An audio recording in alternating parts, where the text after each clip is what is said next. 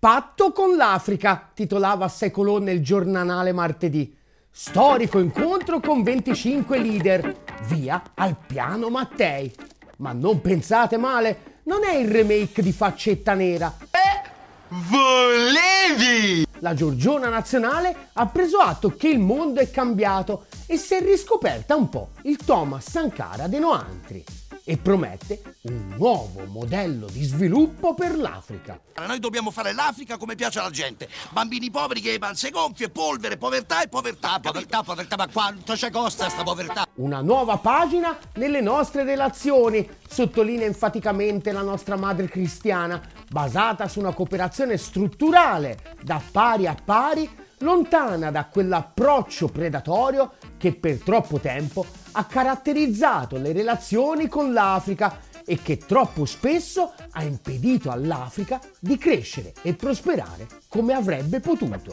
Ha fatto più la Meloni che gli altri in cento anni, esulta il ministro dell'agricoltura Francesco Lollobrigida e il sottosegretario alla presidenza del Consiglio Giovan Battista Calzolari di Lancia. Meloni ha appena ribaltato 200 anni di storia europea. È l'inizio di una nuova stagione, conclude la Giorgiona Nazionale, una svolta epocale che dobbiamo e possiamo fare insieme. Un copione hollywoodiano impeccabile, col super villain che dopo averne combinate più di Pinocchio, alla fine si ravvede e pieno di compassione tende la mano alla sua vittima, in mondo visione ma il colpo di scena è sempre dietro l'angolo. Ed ecco così che quando meno te lo aspetti, sempre ancora in pieno stile hollywoodiano, arriva l'evento inatteso che squarcia la superficie patinata, la variabile che era stata trascurata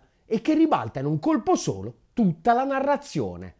A questo giro questa variabile si chiama Moussa Faki, il presidente dell'Unione Africana e una vecchia conoscenza di Giorgia, Due mesi fa, due giornalisti russi gli avevano fatto uno scherzetto e spacciandosi per Faki l'avevano tenuta mezz'ora al telefono. Ma mi ami?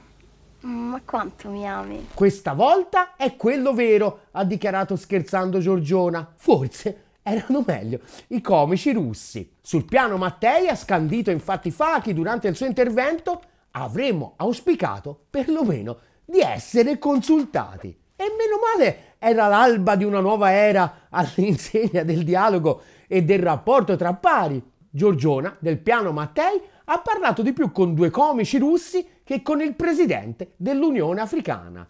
Cosa mai potrebbe andare storto?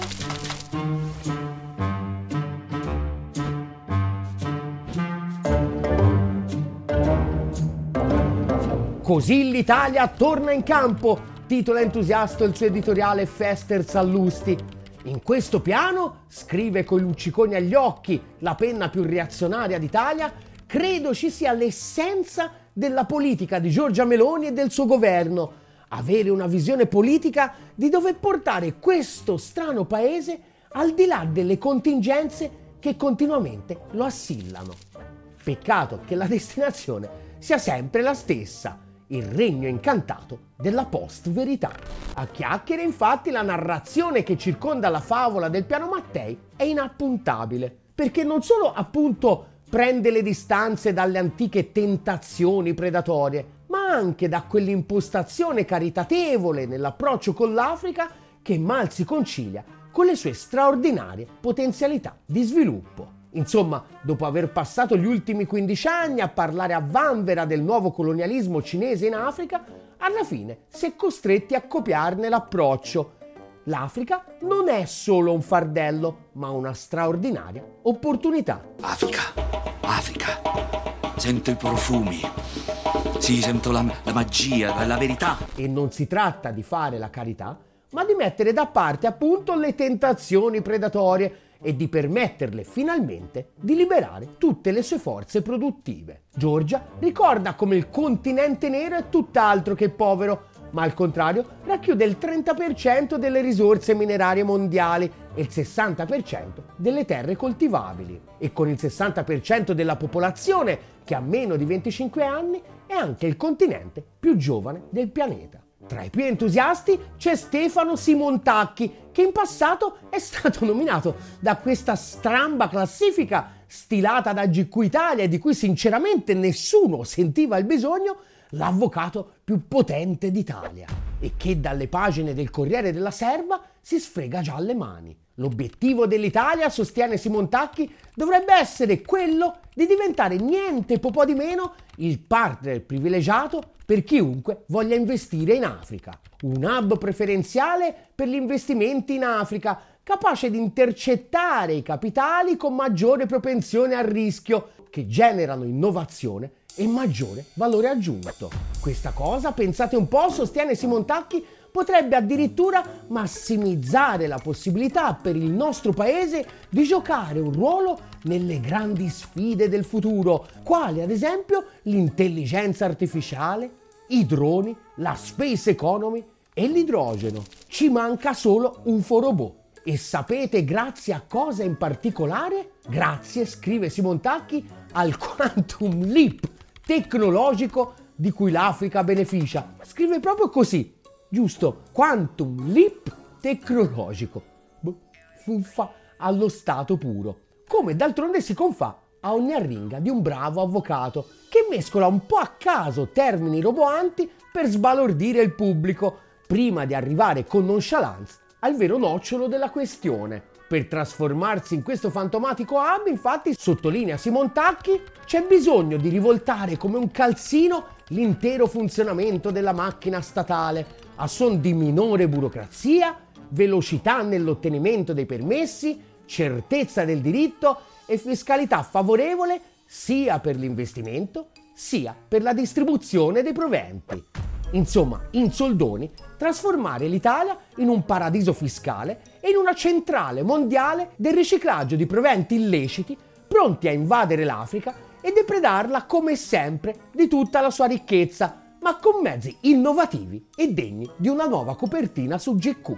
Ammazza che avvocato che c'ho! Ma anche per chi non arriva ai deliri distopici di Simon Tacchi, le aspettative comunque rimangono altissime.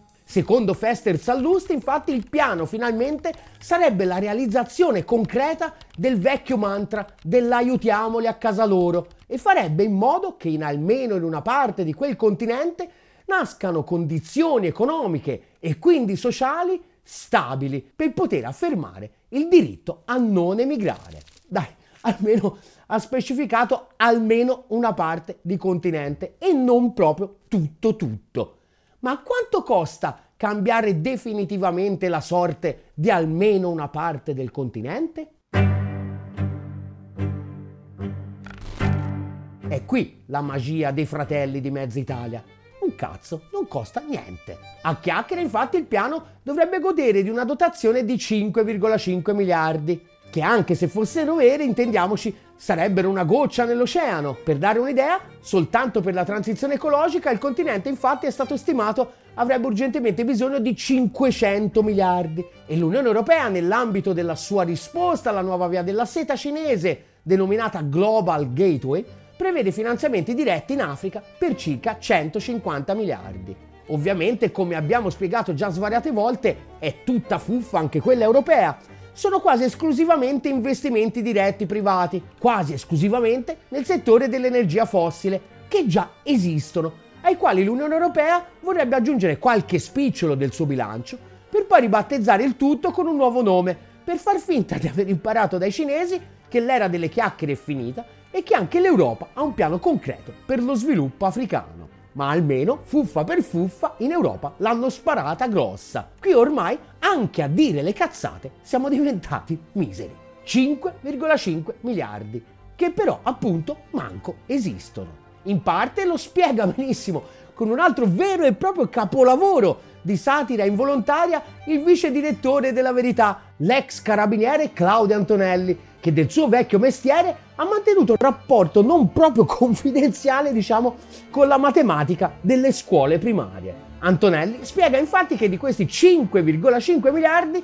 due arriveranno dai fondi che ogni anno vengono stanziati per la cooperazione e lo sviluppo. Antonelli ricorda come ogni anno per la cooperazione e lo sviluppo appunto vengono stanziati circa 4,5 miliardi, dei quali però, lamenta, soltanto il 40% è destinato all'Africa. D'ora in avanti invece, annuncia entusiasta, ben 2 miliardi dei 4,5 andranno nel continente nero, e cioè esattamente il 40% di prima. Facile immaginare come cambierà la musica, commenta con disprezzo per ogni forma di autostima, Porello. Il bello è che una fetta di questi soldi per la cooperazione in realtà, secondo quanto denunciato dalle opposizioni, andavano e continueranno ad andare molto semplicemente direttamente ad Eni per progetti legati allo sfruttamento delle risorse fossili in Africa. Una, una cooperazione di un certo livello. Ecco. Oltre agli stessi identici soldi che abbiamo sempre mandato in Africa con scarsissimi risultati, comunque quello che manca invece verrà preso dal Fondo per il Clima. E tra l'altro, ricorda il Ministero dell'Ambiente, sono spalmati su diversi anni, 840 milioni l'anno dal 2022 al 2026 e altri 40 dal 2027 in poi. Ma la cosa divertente è che erano soldi che dovevano servire ad accelerare la transizione ecologica e quindi a ridurre almeno in minima parte il gap che abbiamo accumulato in termini di investimenti per le energie rinnovabili e che invece grazie al piano Mattei vengono stornati su progetti che riguardano le fonti fossili.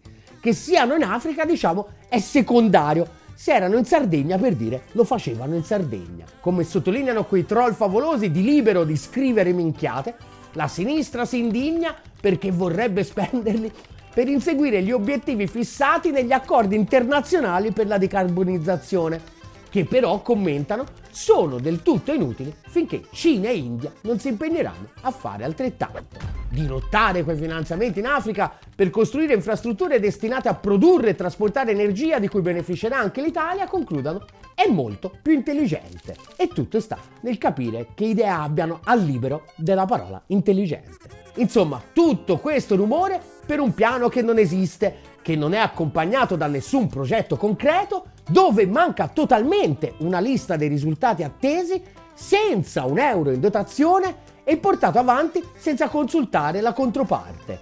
Come svolta epocale, un po' pochino, ecco, diciamo. Forse la speranza era molto banalmente che quelle che temo continuino a considerare molto banalmente le solite vecchie faccette nere non se ne accorgessero. D'altronde vai a sapere come ragionano questi che vivono fuori dal nostro giardino ordinato. A quanto pare però incredibilmente si sbagliavano. L'Africa non si accontenta più di semplici promesse che poi non vengono mantenute, ha sottolineato nel suo intervento sempre Moussa Faki, che poi, rivolgendosi direttamente al nostro prestigioso ministro degli esteri Antonio Tajani, ha ribadito Sette anni fa mi sono presentato al Parlamento europeo da lei presieduto e oggi trasmetto lo stesso identico concetto. Insomma, carissimo Antonio, ste chiacchiere sono dieci anni che le sentiamo. Cambia il packaging, ma la fuffa è sempre la stessa. E Mustafa che almeno a Roma c'è andato. La lista delle defezioni infatti è abbastanza pesante. L'Algeria, che è il primo partner commerciale dell'Italia nel continente e dove recentemente si sono recati di persona sia Mario Draghi che la Meloni, si è limitata a inviare la ministra degli esteri. L'Egitto anche meno, quella per la cooperazione internazionale. Per la Libia, secondo partner commerciale dell'Italia nel continente, il premier c'era pure, ma molto probabilmente quello sbagliato. Mentre il debolissimo Dabaiba era a Roma, infatti, l'uomo forte della Cirenaica, quello che ha le chiavi delle risorse fossili del paese, il generale Haftar, si incontrava a Bengasi con il vice ministro della difesa russo Yunus Bek Yevkurov, solo che invece di parlare di piani immaginari e di quattrini fantasma, parlavano di un accordo per una mega base navale a Tobruk e la Libia di Haftar non è certo l'unico paese che privilegia rapporti con la Russia rispetto alla fuffa meloniana. A mancare, infatti, come era più che prevedibile, erano anche Mali, Burkina Faso e Niger, i tre paesi al centro della grande decolonizzazione dell'Africa occidentale. Dopo aver vissuto ognuno il suo golpe patriottico, sono stati minacciati di interventi militari dai vicini riuniti nell'ECOWAS e dai francesi, anche se i governanti militari del Niger chiedessero il ritiro delle truppe francesi, come è già accaduto nei vicini Mali e Burkina Faso, dichiarava nell'agosto 2023 alla PBS la portavoce del ministro degli esteri francese, Anne-Claire Legendre, ciò non farebbe alcuna differenza. Non rispondiamo ai golpisti, riconosciamo un solo ordine costituzionale e una sola legittimità, quella del presidente Bazoum.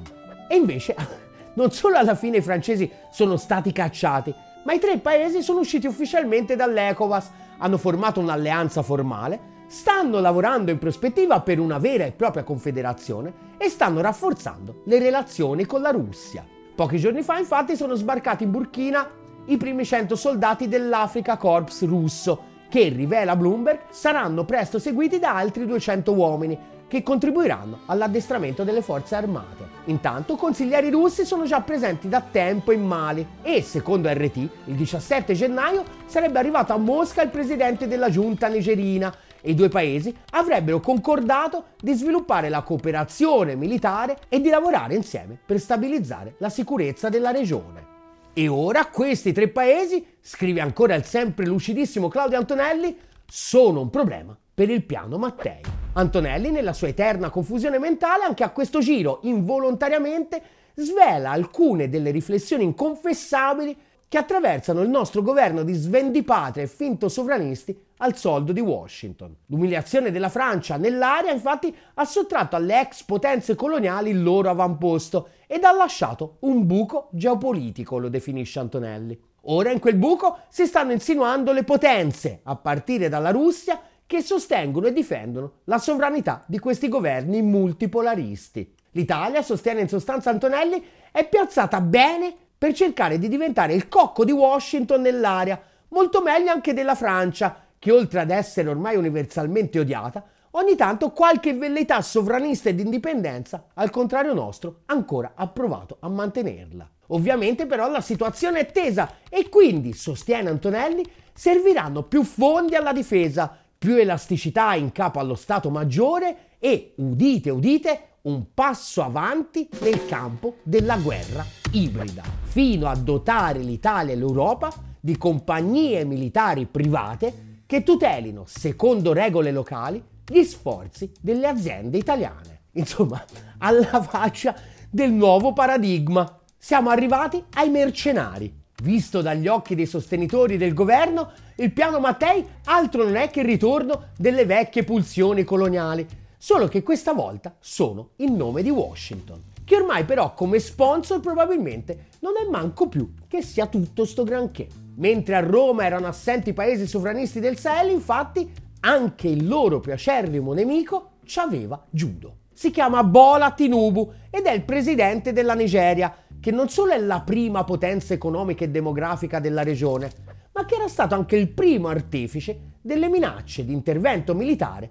contro i golpe patriottici in nome dell'ECOWAS. Ma a questo giro, sulla sete di vendetta, ha avuto la meglio lo charme parigino. Tinubu infatti a Roma ha bucato, pur non avendo nessun impegno. Era molto banalmente in vacanza oltre Alpe. Alla Meloni non è rimasto che attaccarsi a Macky Sall, il presidente del Senegal, così amato nel suo paese e nell'intera regione che per piazzare uno dei suoi alle prossime elezioni di febbraio in Senegal ha dovuto sostanzialmente mettere in galera tutti gli oppositori e senza che in questo caso dalle nostre parti a nessuno venisse in mente di parlare di golpe. Ormai siamo i Bernie Madoff della politica internazionale. Le nostre iniziative sono solo schemi ponzi che poggiano solo sui titoli della stampa filogovernativa, che tra l'altro nessuno legge.